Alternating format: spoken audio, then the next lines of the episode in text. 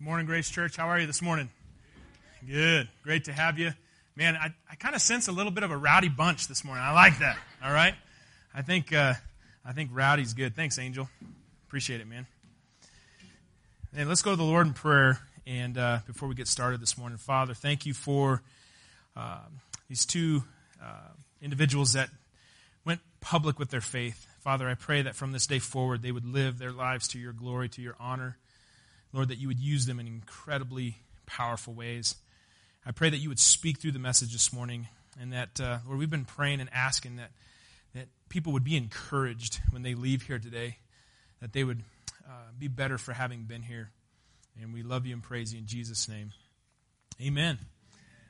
we are continuing part three of a series that we've called Windward. And windward means the direction in which the wind is blowing.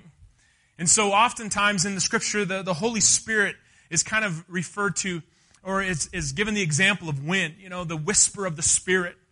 And so throughout this series, we have been encouraging you, whatever the Spirit of God is leading you to do, whatever the Spirit of God is, is speaking to you, to listen and to do what the Spirit of God is leading you to do, to, to have the guts, to have the courage to go windward to push away from the safety of the shore, from the comforts of the shore, and to go where the Spirit of God is leading you to go. My name is Justin Ross, lead pastor here at Grace Church, and we have been sharing the vision here at Grace Church, and the vision of this church is imperfect people, leveraging everything for those far from Jesus. And I love this vision statement. I love the vision of this church because it's so simple. It's so clear. I mean, we can start with imperfect people, and that's me, okay? And by the way, that's you. There's, there's no perfect people. We're all imperfect. And so it's very crystal clear that God uses imperfect people. God uses people that have brokenness. God uses people that are imperfect. And then today we're focusing in on leveraging everything. And leveraging simply means using to the maximum advantage, using to the maximum effect. We're leveraging everything that God has given us our, our brain power, our creativity, our resources, our, our, our spiritual gifts. We're, we're leveraging everything. Why? Why? Why would we leverage everything? We're leveraging everything for those who are far from Jesus. Why would we do that? Because you know what? Most people believe the lie. The lie that has been spoken that God is against them. That God is, is angry and God is up there with these big lightning bolts and he's just waiting for you to mess up so he can zap you. And man, we are leveraging everything so that we can tell a different story that God is good, that God is for you, that God is not against you. He wants the best for you. He wants you to live a life that is abundant. Man, we want you to experience the God of the Bible, the God that is for you, the God that wants to see your brokenness restored. That's why we want to leverage everything that God has given us for those who are far from Jesus so that they can see and experience God. We've been using the story of Nehemiah. Nehemiah is basically a journal. Okay, Nehemiah wrote about his experiences, and it's in the Old Testament of your Bible. And Nehemiah is writing about his experiences where he went back to a city that was broken down, a city of Jerusalem. It had been broken down, um, and the, the walls around the city had been destroyed for close to 150 years. And God was stirring in the heart of Nehemiah to go windward, to go back to his hometown and to rebuild the city, to rebuild the walls. And we've been learning that Nehemiah had the courage, he had the guts to go windward. And this morning, what I want to do is I want to just go backwards a little bit. I want to go back into Nehemiah chapter 1, and we're going to look at the very last verse of this chapter. After Nehemiah had been praying, he had been asking God to give him success in rebuilding Jerusalem. But he makes a statement here at the end of chapter 1 that I want us to focus in on this morning because it's really, really powerful. It's really incredible for us this morning. And, and by the way, the Spirit of God has some things for you this morning has some things that you need to know, some encouragements for you. But in Nehemiah chapter 1, the last part of verse 11, It simply says, In those days, I was the king's cupbearer. Like, ooh, wow, Justin, that's really powerful, man. Yeah. What are you going to do with that for a sermon, you know? I want to focus in on that phrase. And, and here's the encouragement I want to give to you. I want you to read Nehemiah for yourself. I want you to read the story of Nehemiah. I want you to read it. We all know, those of us that have read Nehemiah, we all know that the walls get rebuilt, that Jerusalem is restored, that God gives Nehemiah success. We all know that the walls around Jerusalem, they were rebuilt in record time. But I think that sometimes we overlook the journey to that success. Sometimes maybe we, we look at people that we would say, man, I, I want a marriage like that, or man, I, I would hope that our church could be like that. Or, you know, we look at someone that has been successful and we forget about the journey that it took to get to that success. We forget about the ups. We forget about the downs. We forget about the hard knocks. We forget about the pain. We forget what it was like when, when we got knocked down and it took everything in our being to get back up and to keep moving forward.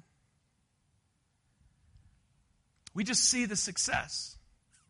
We just see the, ball, the, the, the walls rebuilt. Nehemiah said, In those days, I don't know how long that time frame was. It could have been five years, it could have been 10, it could have been 25. He said, he's looking back, he's, he's reflecting on his experience, and he said, In those days, in those days encompasses so much. There's so much packed into those little three words. In those days, I was the king's cupbearer. Nehemiah was a slave. He didn't have freedom. He was a cupbearer to the king. He worked for King Artaxerxes. And Nehemiah couldn't exactly just slip out unnoticed and go and rebuild a city. He was a slave. He had no freedoms. Besides, the Babylonians had torn down the walls of Jerusalem for a reason. They did it on purpose. You see, a defenseless city like Jerusalem with the walls torn down, it didn't pose a threat to the Babylonians. The Persians certainly were not going to just stand by and watch while somebody went in and reestablished Israel as a military might in the region. Nehemiah was crazy to even consider such a thing that he could go back and rebuild a city. He was crazy in, in, the, in, the, in the position that he was in, no freedoms, a slave. he was crazy to think that God could use him to do such a thing. Add to that the reality that the walls had been torn down for almost 150 years. If the people who lived in Jerusalem hadn't made any effort to rebuild before now, like what made Nehemiah think that he could make any difference? I mean, what could he do in the position that he was in? After all, he was a slave. He had no authority. He was just a cupbearer to the king, serving the king wine whenever the king beckoned him. That was his role. You can probably relate to some of Nehemiah's feelings as he considered the magnitude of this vision, this stirring of God to go windward to rebuild a city. You can probably relate to some of the feelings, some of the thoughts that Nehemiah had. Feelings maybe of fear, feelings of doubt, feelings of, of questions, feelings of, man, should I listen to the naysayers? You know, the haters, the people that say, oh, that could never be done. Often, we too can feel this way when God puts something in our hearts to do. We can look at the landscape around us, the circumstances around us, and it's overwhelming to us. It's like, how could this ever become a reality? I don't see any way forward. It doesn't look like there's any way that God could pull this off. There doesn't seem to be a way forward. And isn't that how our God works, though? Often, when He puts something in our hearts for us to do, it, it will appear to be out of reach for us. And the reason He does that is because it is out of reach for us. He puts something in our hearts to do because He's the only one that can do it. God ordained visions are always too big for us to handle. That's when you know it's from God. This is the only way this is going to work is if God does the work. We shouldn't be surprised by that. I mean, consider the source. Consider the source of the vision. It's Almighty God who was stirring in the heart of Nehemiah. Man, when you have a God ordained vision, when God puts something in your heart to do, there are always more questions than answers. There are always obstacles in your way. There are always a lack of resources. A man or a woman with a vision usually feels alone, even isolated at times. Often there is little to go on. You know, when it comes to a vision, it, sometimes it can be fuzzy. You just, the only thing you can go on is this gut level, unquenchable, passionate desire. This desire of like, man, I am just sick and tired of the brokenness around me. I am sick and tired of seeing marriages implode and children living without the influence of both parents. I'm just sick and tired of the church asleep and not doing anything in their communities. I'm just sick and tired of this brokenness. I'm sick and tired of the walls being torn down around my community. The walls that protect us from the enemies. That's what Nehemiah was feeling. That's what he was thinking. He didn't know exactly how it was going to work, but he just he had this vision. He had this this this feeling in him from the spirit of God that something had to be done. Often that's all we have to go on and hopefully a God ordained vision, hopefully you have a sense of destiny. Hopefully you have this feeling that, man, this is what I was created for. Like, this is why God put me on this planet. You have this assurance that God called you to go windward, that God called you to go out into the deep and to follow Him and to do what God has led you to do. If any of that rings true for you, you may be on the brink of something divine. You're like, man, I, I have had that feeling, Justin. I, I can't explain it, but man, God has put some stuff in my heart. Man, you are on the brink of something divine. Others of you might be thinking, so? So, Justin? Like, if I'm on the brink of something divine, like, why am I stuck here? Why, why am I stuck here listening to you talk right now? You know, if I'm on the brink of something divine, why am I stuck here? Why am I doing things that I don't feel like God has even called me to do? It just seems kind of mindless and routine. It's just the same thing every day.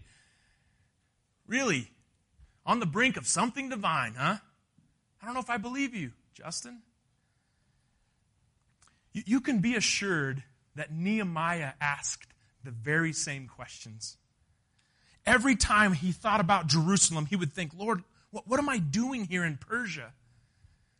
What am I doing just delivering wine to this king? Like, you called me to be a builder, not a bartender. Like, what am I doing here? But God knew exactly what he was doing. He had Nehemiah in the right place, doing the right thing at the right time. He had Nehemiah right where he wanted him. Now, listen, this is so important. You, you have to catch this this morning when it comes to going windward, when it comes to a vision that God has placed in your heart, your personal interests and the windward way, they are going to collide. They're going to collide. Sometimes the vision, sometimes going windward, it comes at your own personal cost. It's going to cost you something. You're going to have to step away from the, the comforts of the shore. You're going to have to step out into the deep, into the unknown. You're going to have to deal with those questions. You're not going to have all the answers.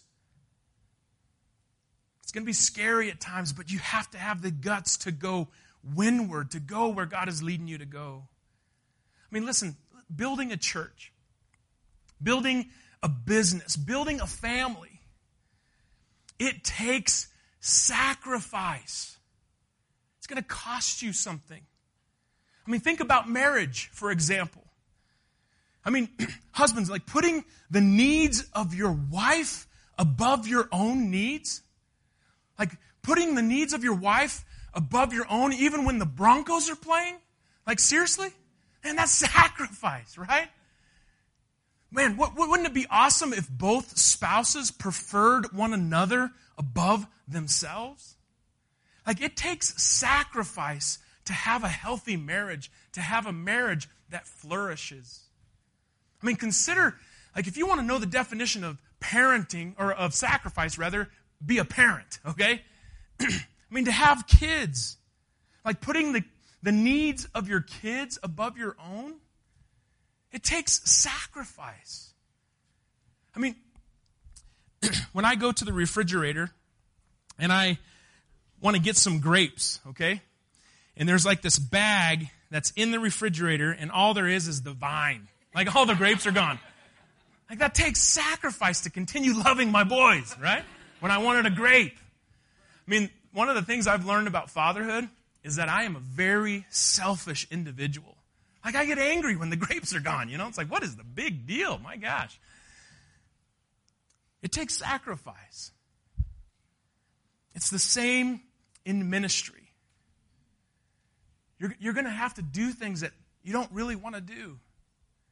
I think some of us, we have this notion that, man, it just should come easy. Once again, we, we see success or what we think success should, should look like, but we forget about the journey. We forget about the rocky roads to get there. It's the same in the business. Let me just remind us it's, it's worth it. I mean, there is no greater joy that I have in my life than to be married to Trisha Ross and to be the father of the four boys that I have. There is nothing better. Nothing. It's worth it. It's worth it. Consider this. From the time Nehemiah was a little boy, God had been engineering his circumstances to make sure that he would be in the palace as a servant.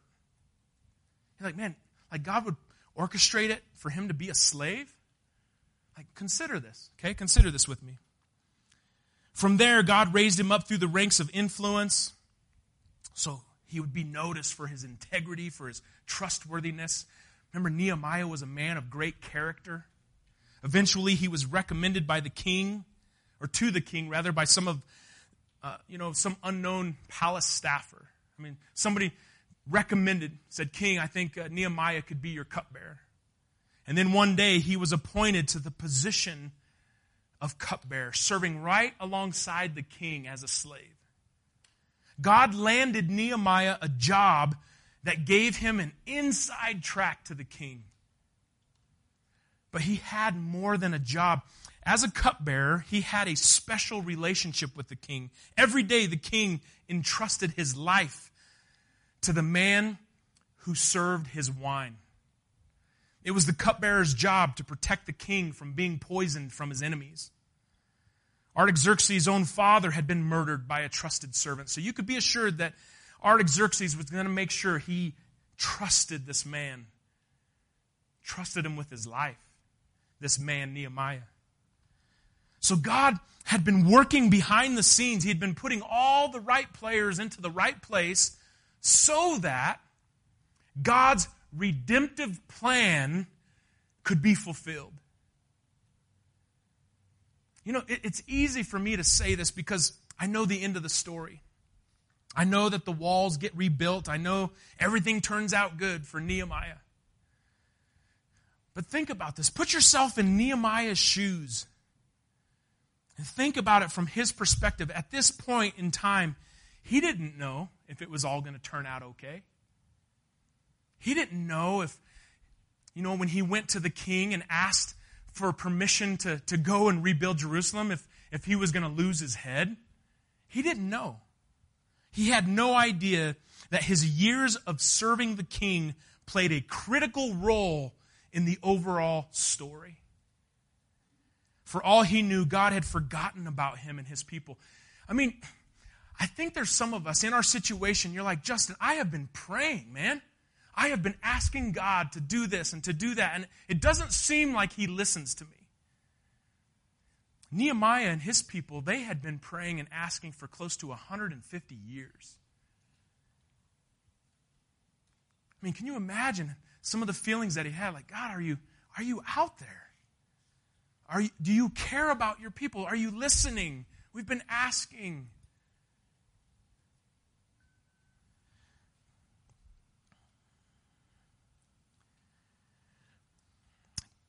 Nehemiah, he didn't see any improvement. He didn't see any signs of coming change. It seemed like his prayers had gone unanswered.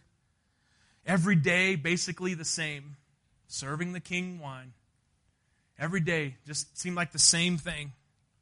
His leadership gifts and his organizational skills, they went unused as he served Artaxerxes month after month after month. So routine. But you need to know this, okay? You need to know this. God had Nehemiah right where he wanted him.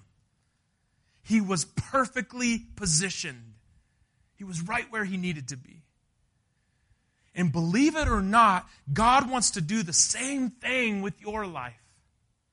His desire is to work through your circumstances, to maneuver you into the right place for the right time.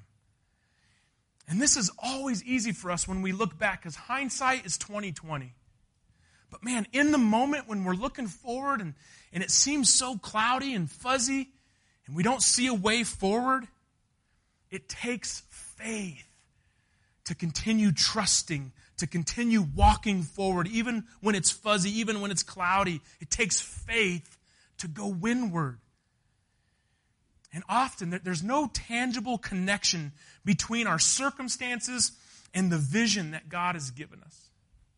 And what I mean by that is oftentimes the circumstances around us, it doesn't look like it supports the vision at all. Oftentimes the circumstances look like they're against the vision that God has given us. Last week you, you saw a story that we showed via video of Dr. Vinh Chung. He's a, uh, a brother in Christ. He lives in Colorado Springs. As a very young boy, he was a refugee from Vietnam. And those of us that saw the video, some of us didn't. But if anyone's circumstances looked hopeless or bleak or like there was no way forward, it was Vinh Chung's. He and his family got onto a boat and set sail because that was their only hope to survive, to live. But God had him right where he wanted him. We saw last week that some they had been adrift out in sea for 10 days and some of the moms were even considering drowning their own children to end the suffering. And if there was anybody that said, like, why am I here? What are we doing out here? God, are you out there? It was Vinh Chung and his family. We saw last week that he was rescued at sea by some sailors in a project called Sea Sweep. And now, many years later, he's become a dermatologist. He's diagnosing and treating people with skin cancer in Colorado Springs. And he's using his story as a refugee, he's, he's using his business as a doctor to influence many, many people for the kingdom of God. And the reason I'm saying this is you just don't know what God is doing behind the scenes. You don't know how He's going to use your story to bless other people. You don't know how close you are to breakthrough. It's no accident that you are where you are. God is very much in control. He works all things to the good of those who are called according to his purpose. Romans 8 28. You see, God is using your circumstances to prepare you to accomplish his vision for your life. Your present circumstances are part of that vision. Listen, you're not wasting your time. You're not wasting your time being here. You're not spinning your wheels. You're not stuck. You're not wandering around in the wilderness. if you are seeking first the kingdom of God, you are where you are on purpose. You're exactly where you need to be. And God has positioned you there with a purpose in mind. And like Nehemiah, it may be difficult for you to make the connection at this, at this point. It may be difficult for you to see the way forward. But in time, it will all make sense because it always does. Man, be faithful and trust and continue moving forward. Continue to keep your eyes on Christ. I'm honestly convinced that most people want to make a difference, that most people want to do good with their lives, that most people want to hear God say, like, good job, well done. But I think sometimes we, we get confused about success. Sometimes we look at people who we think are successful. We see the end result, we see the walls rebuilt, but we hardly ever look at the journey. We forget about the journey that it took to get there. You, you want to know what success is? You are a success every day that you get up and you show up for duty.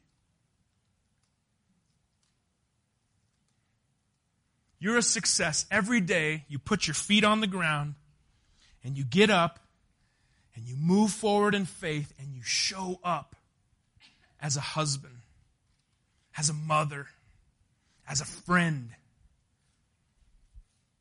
That is success. Every day you live faithfully, right where you're at with what you have, is a successful day. Rewarding? Maybe, maybe not. But successful? Absolutely. Listen, don't diminish the significance of the journey. Don't diminish it. It's possible for weeks and months and even years to go by with no sign of progress towards the vision. It happened in Nehemiah's day, close to 150 years. And listen, some of you need to hear this. Some of you need to know this. Some of you that have been on this journey for a long time, maybe in your marriage, you're just not seeing the results you want to see. Maybe that wayward son, it just seems like it's hopeless. Maybe in your church, you just want more. And man, you're beginning to get discouraged on the journey. And I guess I'm here this morning to tell you don't lose hope. Man, keep your eyes forward, keep your eyes on Christ, continue moving forward, and continue to be faithful in the little things because God has you right where He wants you. You know, when things get hard, and they have and they will, the temptation is to retreat. The temptation is to abandon the vision. Man, that temptation, the closer you get to the realization of that vision, it becomes stronger and stronger. Because oftentimes I think we don't feel so much like a failure when we retreat or when we're full of excuses as to why the vision is too difficult. You see, retreating from the vision becomes a form of, it's like a form of self defense kind of makes us look better than maybe what we're really doing. But we need to see success for what it really is, and that is faithfulness, like day in and day out, the grind. That is success, being faithful day in and day out to the process, to God, being faithful to the journey. Man, instead of cursing your surroundings, let's Let's celebrate your faithfulness in spite of your circumstances. You see, the problem with cursing your surroundings is like, like anything else that you curse, it becomes your focus. Like your focus on the negativity, your focus on what's not going right. And to focus on what's around you, it diminishes your ability to focus on what's ahead of you. That's why the scripture says, fix your eyes on things above. Because, boy, when you're looking around, huh, you got to fix your eyes on things above. Unfortunately, it's so easy to lose sight. It's so easy to give up. It's so easy to get focused on what's not going right, the surroundings, and we give in to those little voices, those evil little voices, those whispers that say, like, who are you kidding? You're not going to rebuild anything. He's, he's never coming home. She'll never become a Christian. You'll never have the resources to do that. Your kids are far too gone, they're hopeless. You'll never have a marriage like that. Nobody's going to listen to you, let alone follow you. And, and it's so hard to ignore those little voices when the circumstances around you, it looks like they're supporting those little voices. It's so hard to regain perspective when the environment is hostile to your dreams. But you want to know what's even more difficult? A life that's even more painful is living your life wandering. Like, man, wondering what God could have done. Wondering how close you were to experiencing breakthrough. Wondering what would have happened if you hadn't given up. Church, please, please listen to this, okay? Some of you, man, you need this. Some of you are discouraged in the journey, and you need to know that waiting time is not wasted time. What you're doing is not a waste of time. In the waiting, God is sharpening you. He's making you better. You're learning things. It's not wasted time.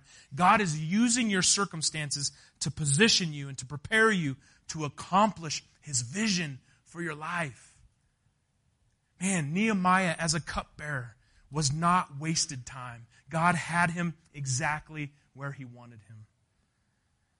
The phrase leveraging everything, it speaks for itself. It's using what God has placed in your hand to the maximum advantage, the maximum effect. It's doing all things to the glory of God. So I want to ask you this morning like, what's in your hands? What do you have?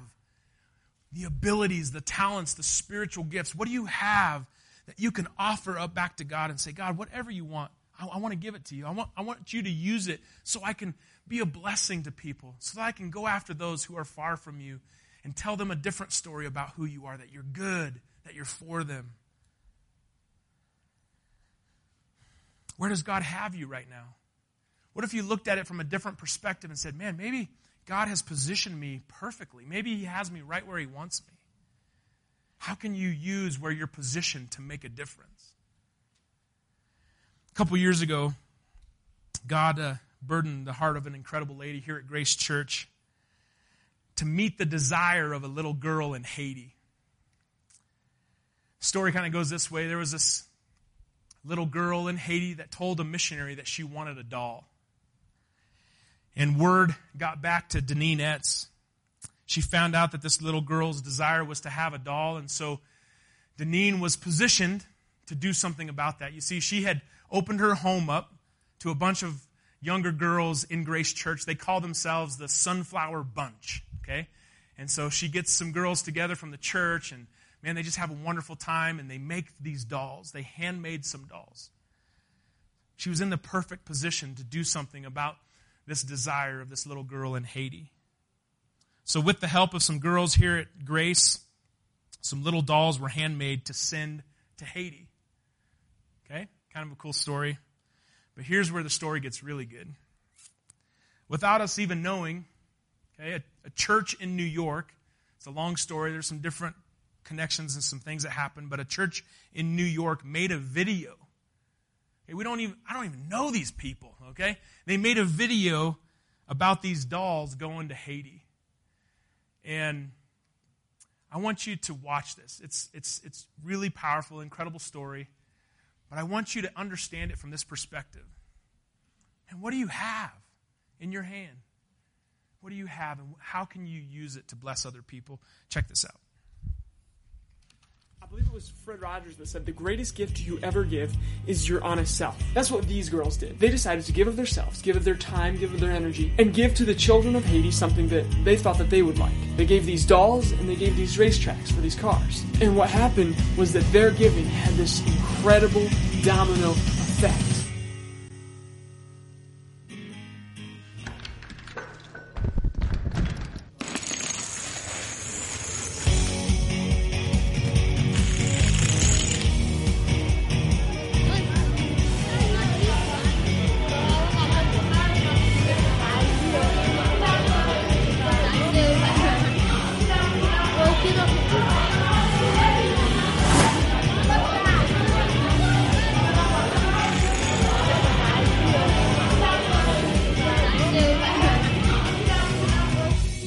these girls' giving not only had an impact on the children in Haiti, but it also had an impact on their parents and those around us. And it had a phenomenal impact on me and my team who had the opportunity to give out these gifts.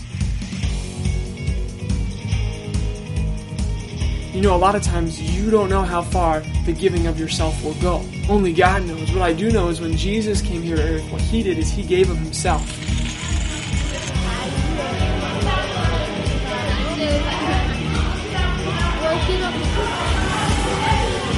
So the question is, what will you give?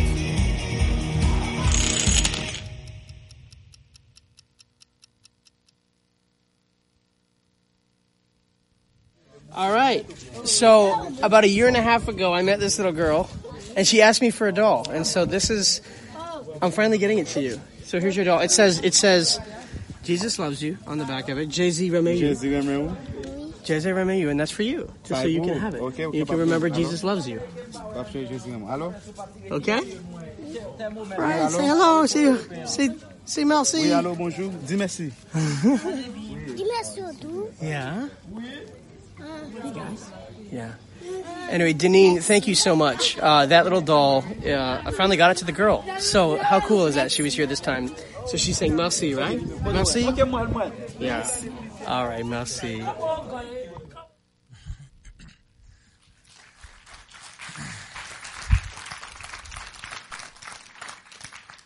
That's that's pretty awesome. You know, you may not be a doctor.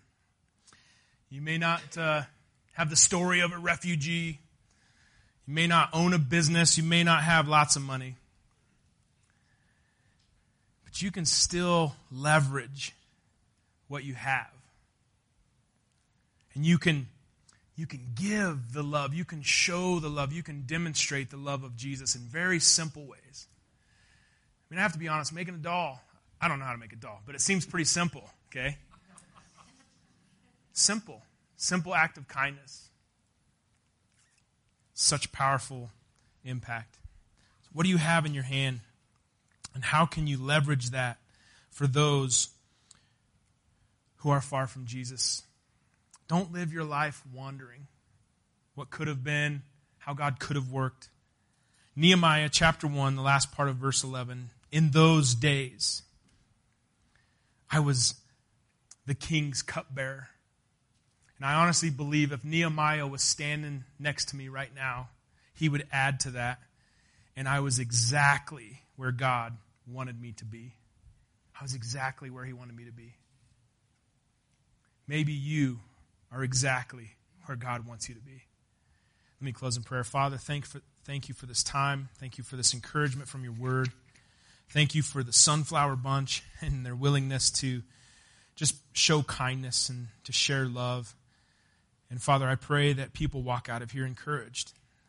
Just realizing that wherever they're at, whatever the circumstances are, Lord, help them not to curse their surroundings, but instead to keep their eyes fixed on you. And To realize that you have them right where you want them and to trust you in that. I pray that you would help people not to doubt in the darkness what you have shown them in the light. Man, sometimes it's just hard to see where exactly you're leading us or what steps we need to take. But Father, I pray that we would remember that you are for us and that, man, you are going to take us and lead us where you want us to be. Father, we give you this time. Help us to leverage everything that we have for those who are far from you. In Jesus' name, amen.